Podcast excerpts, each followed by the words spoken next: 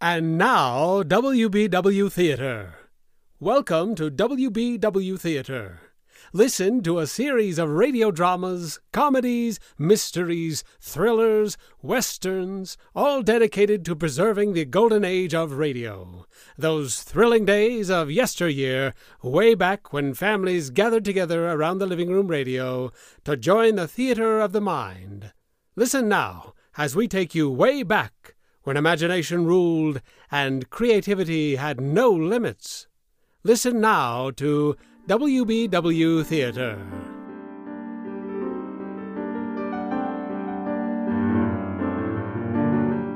September 29th, before dawn. Now it is done. And I would sooner die a thousand deaths than to live again what I did this night. We will spend the night, you and I, here in this churchyard where Miss Lucy is buried. We enter the tomb. And then, We open the coffin. You shall yet be convinced. take care, Van Helsing. Miss Lucy is dead. Is it not so? Then there can be no wrong to her. But if she is not dead, With some difficulty, we found the Westenra tomb. I took up my place behind a yew tree on one side of the tomb, Van Helsing on the other.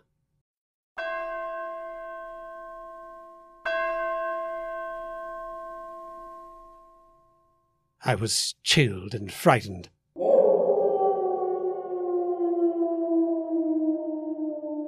Suddenly, I saw something moving between two yew trees. A dim, white figure which held something at its breast. With the figure stopped.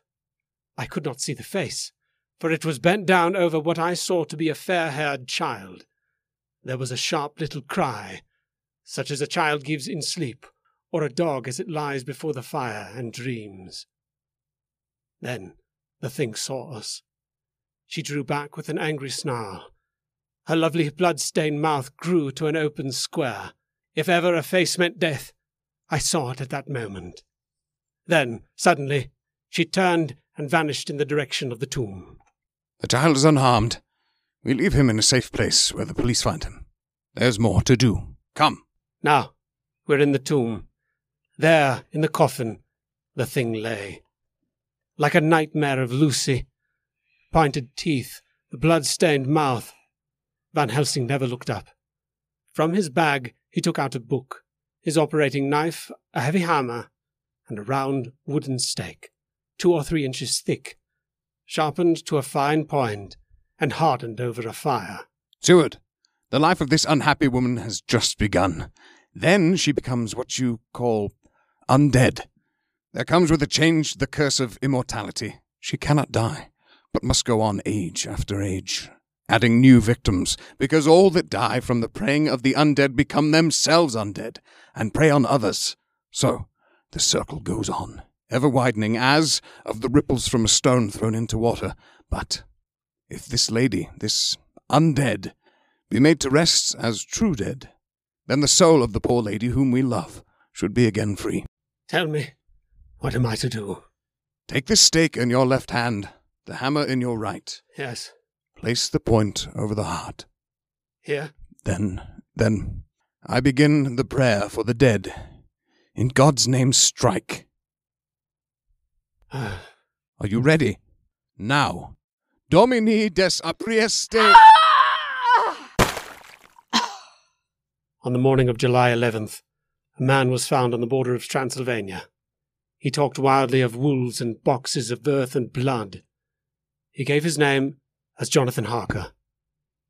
In a hospital at Klausenberg, he improved sufficiently to make possible his removal to England.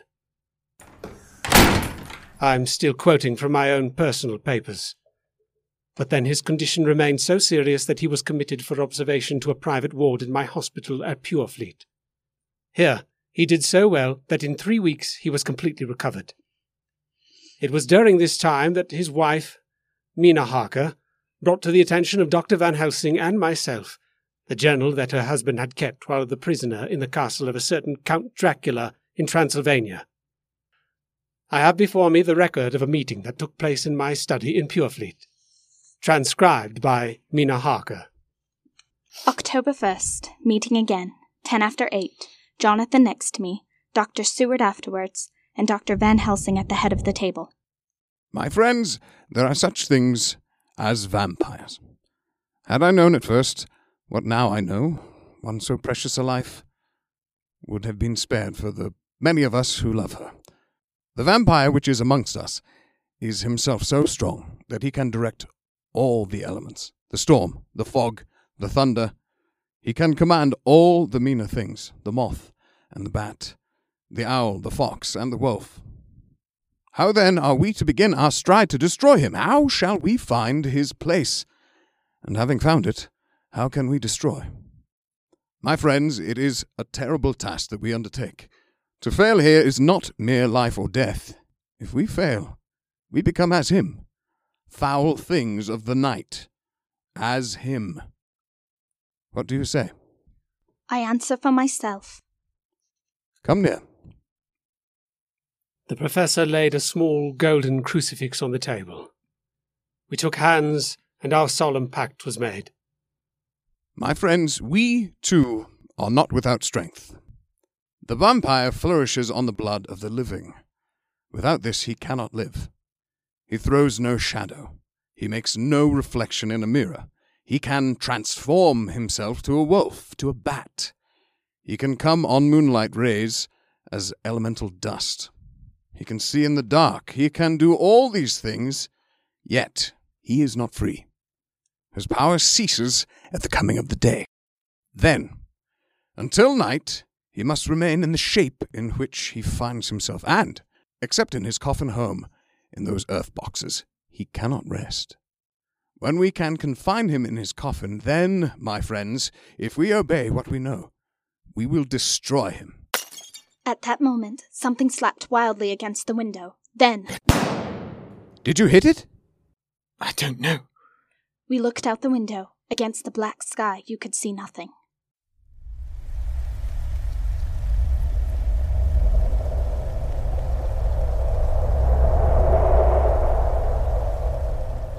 Data are now positioned. From the Count's castle in Transylvania to Whitby came fifty boxes of earth. All of these, to our certain knowledge, were delivered at Carfax. Recently, twelve of these boxes have been removed. First step ascertain whether all the rest remain in the deserted house next door, or whether anyone have been removed. Or whether any more have been removed. We must break each of these boxes and sterilize the earth with holy water so he can no longer seek safety in it. And we must hurry.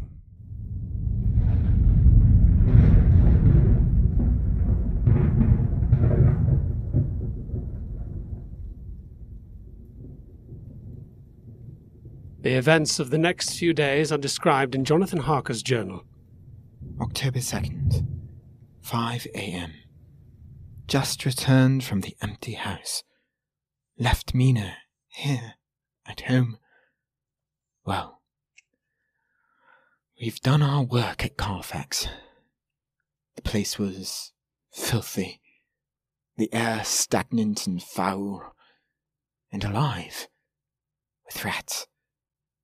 We counted the boxes, only 38 of them, and over each one the professor went through his same mysterious work. It was dawn when we got back. I found Mina asleep. She looks paler than usual. October 2nd. Soon after they left, I fell asleep. I remember hearing the sudden barking of the dogs. Then it was silent. I got up and I looked out of the window. There was a thin streak of white mist moving across the grass along the wall of the house. It dawned on me that the air in the room was heavy and dank and cold. The gaslight came only like a tiny red spark in the fog. I could see through my eyelids. The mist grew thicker and thicker. Then, as I looked, the spark divided, and it seemed to shine through the fog like two red eyes. You shall be flesh of my flesh,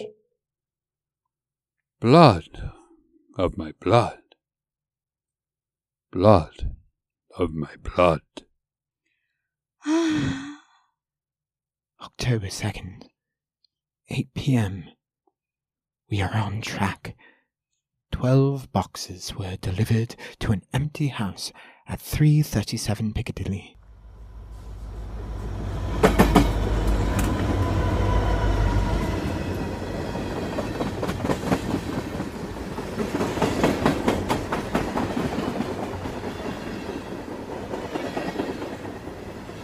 My dear friends, until the sun sets tonight, Dracula must retain whatever form he now has. We have this day to hunt out all his lairs and sterilize them. Then he will have no place he can move and hide. But we will have only until sunset.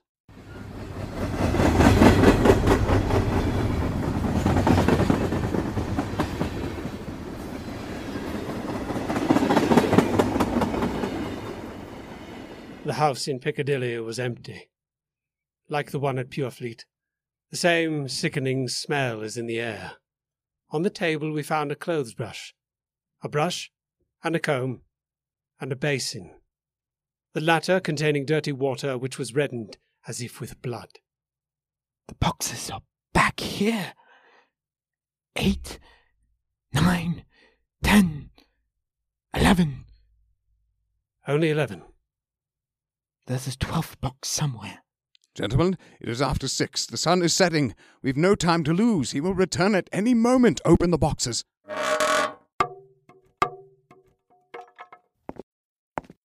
Quiet! Listen. Here it is. It is he. The window! You waste your bullets, gentlemen. You think you baffle me. You, with your pale faces all in a row like sheep in a butcher's. You think you have left me without a place to rest. But I have more, and time is on my side. The one you love is mine already. I have known her. Already my mark is on her throat. Flesh of my flesh, blood of my blood. She is with me always, over land or sea.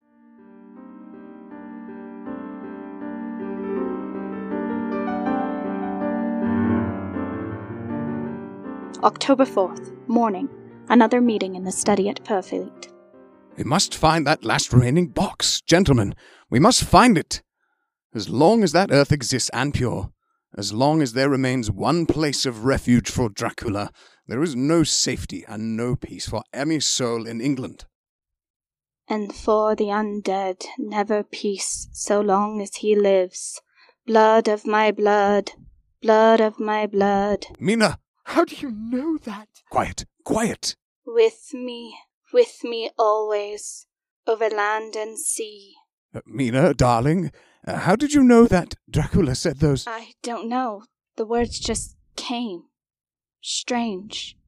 There are times when somehow I feel that I'm with him. At sunset? Yes, just as the sun sets, and again at sunrise. Dr. Van Helsing, if I could, if at those times you. Have you the courage? The courage? For what? What do you mean? Dr. Van Helsing here will question me. I, I will question her, yes. In a state of hypnosis. The one you love is already mine, he said. She is with me always over land or sea. Ah, Count Dracula, perhaps she will betray you if she is really with you. This one we love. Who knows? If she is really with you over land or sea.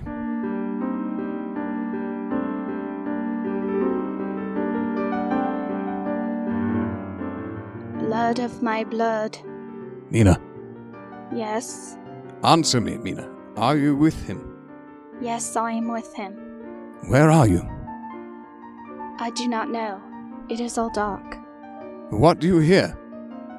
The lapping of water. I can hear it on the outside. Ah, then you are on a ship? Yes. What else do you hear? There is a creaking of an anchor chain. What are you doing? Still. Oh, so still. It is like death. It is like death.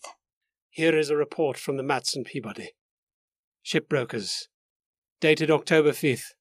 According to Lloyd's lists, the only sailing ship that left for Black Sea yesterday with the Tsarina Katrina bound for Varna.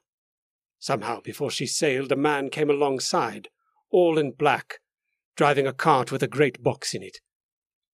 This he lifted down single handedly and carried below. No one remembers having seen him after that. A heavy mist came up over Doolittle Dock until sailing time. The rest of London Harbour remained completely clear. Our plans are made. The average sailing time from London to the Black Sea is three weeks. We can travel overland to the same place in three days.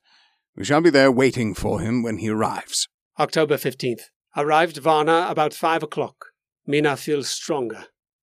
Every morning before sunrise and just before sunset, she speaks to Van Helsing in a trance.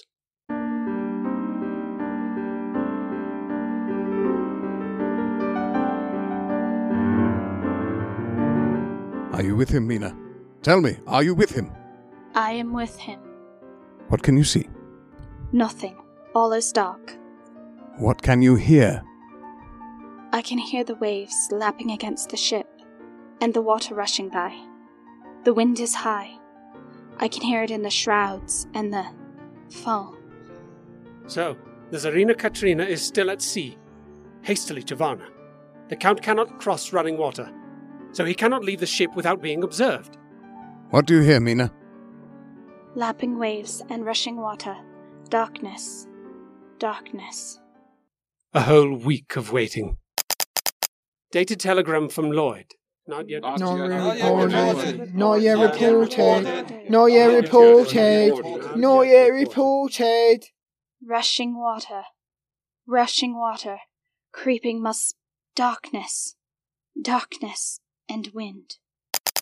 October 24th. Telegram. Lloyd's. London to Harker. Tsarina Katrina reported this morning from Dardanelles. Lloyd's London to Harker. October 28th. Tsarina Katrina in heavy fog. Reported entering Galatz Harbour at one o'clock today. Galatz. Galatz is 38 hours from here, and the first train for Galatz leaves at 6.30 tomorrow morning. My friends, we have lost.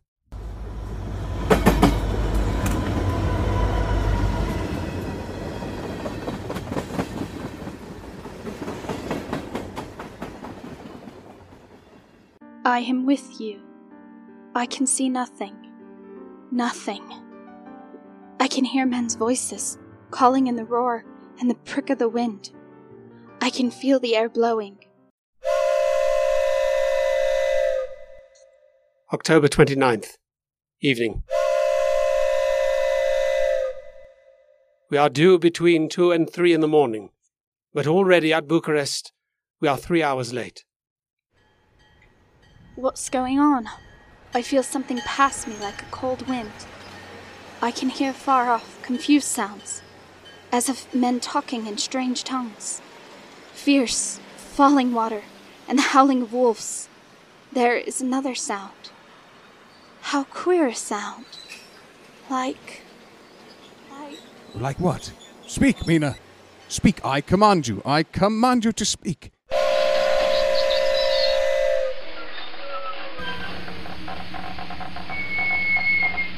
Arrived in Galatz.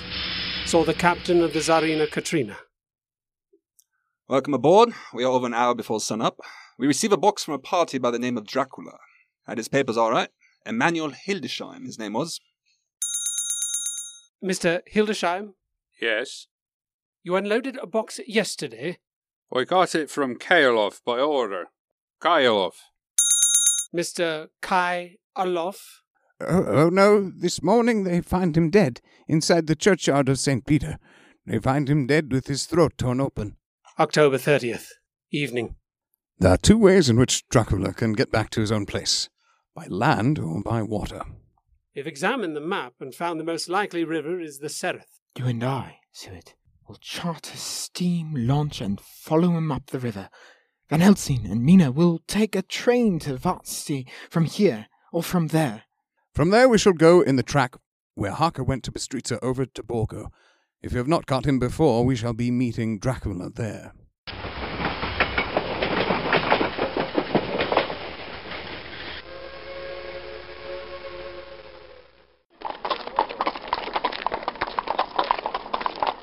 October 31st. We arrived at Varetzi at noon.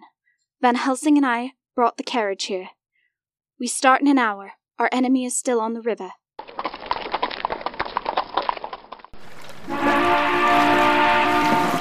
October 31st. We can earn good speed up the river at night.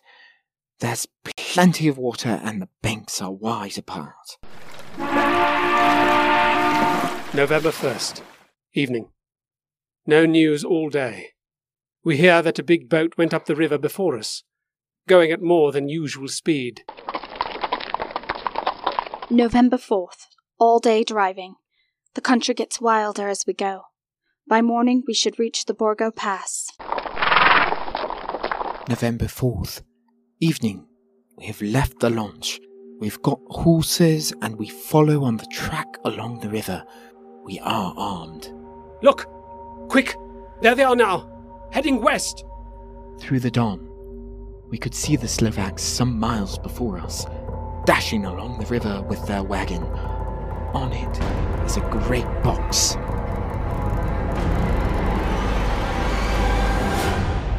Late in the afternoon, we leave the Borgo Pass. Van Helsing! Look! Look! We could see a long way all around.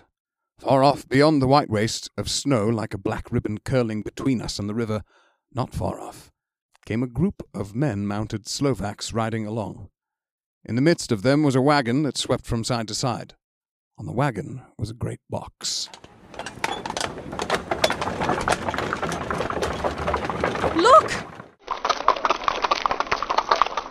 We see two horses following fast, coming up from the south. Seward and Harker, the Slovaks with the heavy wagons, are losing their ground. Now they must be not more than a mile behind.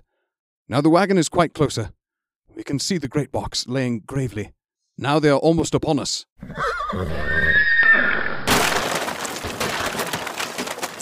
Now has happened a strange thing. The wagon smashed into a great rock buried in the snow, lost its front wheel, and turned over on its side, jammed against the stone. The horses tore loose from their traces and bolted, and the Slovaks scattered and vanished after them. Then silence. Silence like comes after ringing a bell. Look! His face!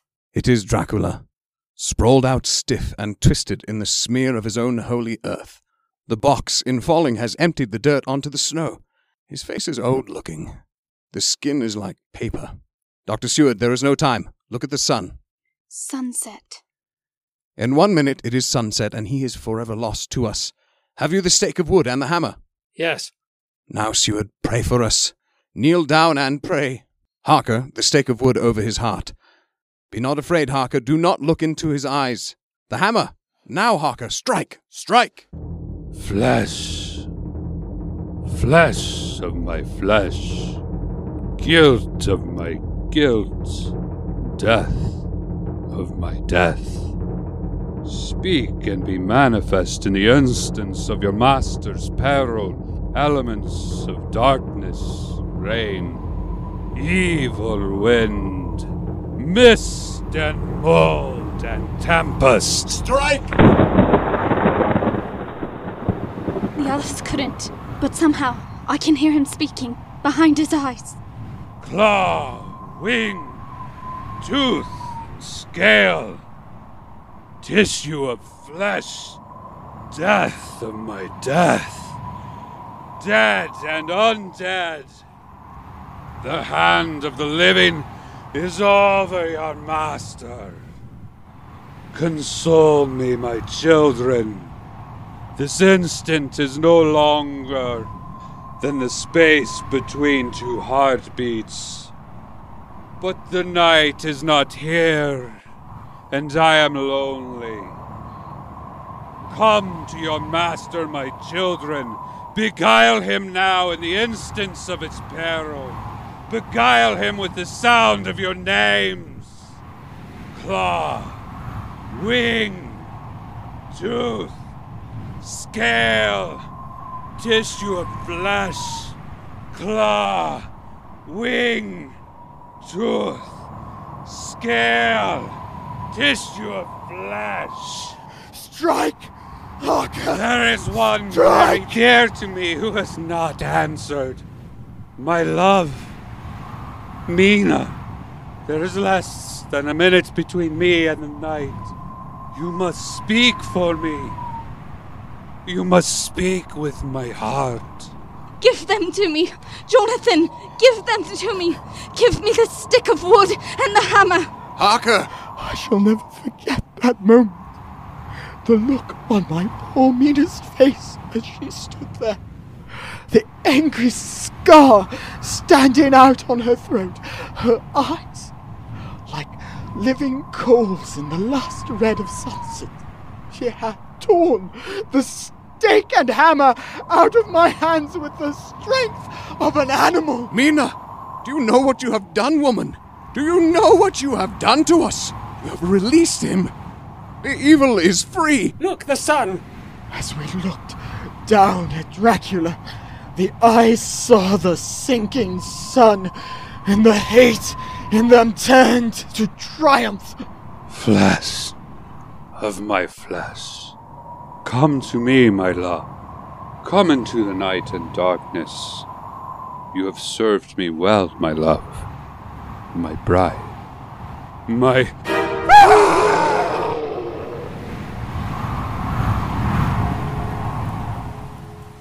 Ladies and gentlemen, all the evidence is now before you. I have added nothing, and to the best of my knowledge, I have omitted nothing that might help to throw light upon the extraordinary events of the year 1891, which culminated on that terrible evening in the Borgo Pass. There remains only this one last report. When Mina Harker seized the stake and hammer from her husband, I believe she was under some form of hypnosis. She herself remembers nothing, but whatever influence was at work on her, she must, at the last moment, have rejected it. For at the exact instant the sun disappeared, it was Mina Harker who drove the stake through the heart of the thing that called itself Dracula. At that same instant, even as we looked, the wound on the side of her throat was no more. As for Dracula, before the screams of the creature had died from our ears, the whole body crumbled into dust and passed from our sight. In the final moment of the solution, there was in the face a look of peace, such as I could never have imagined might have rested there.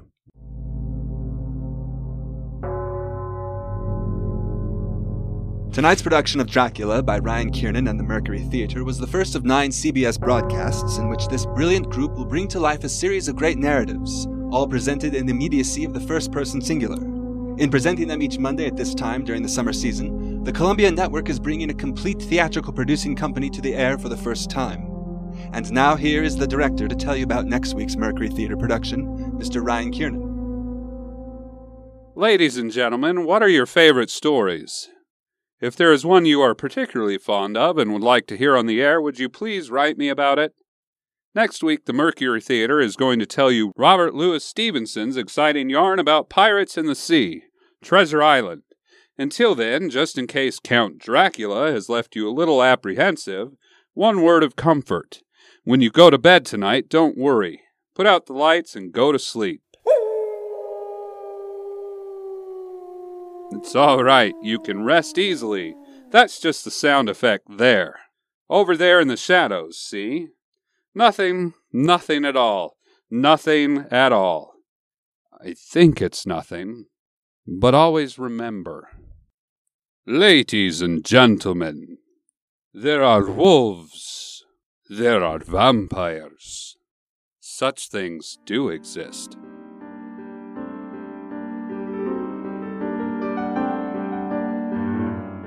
This is the Columbia Broadcasting System.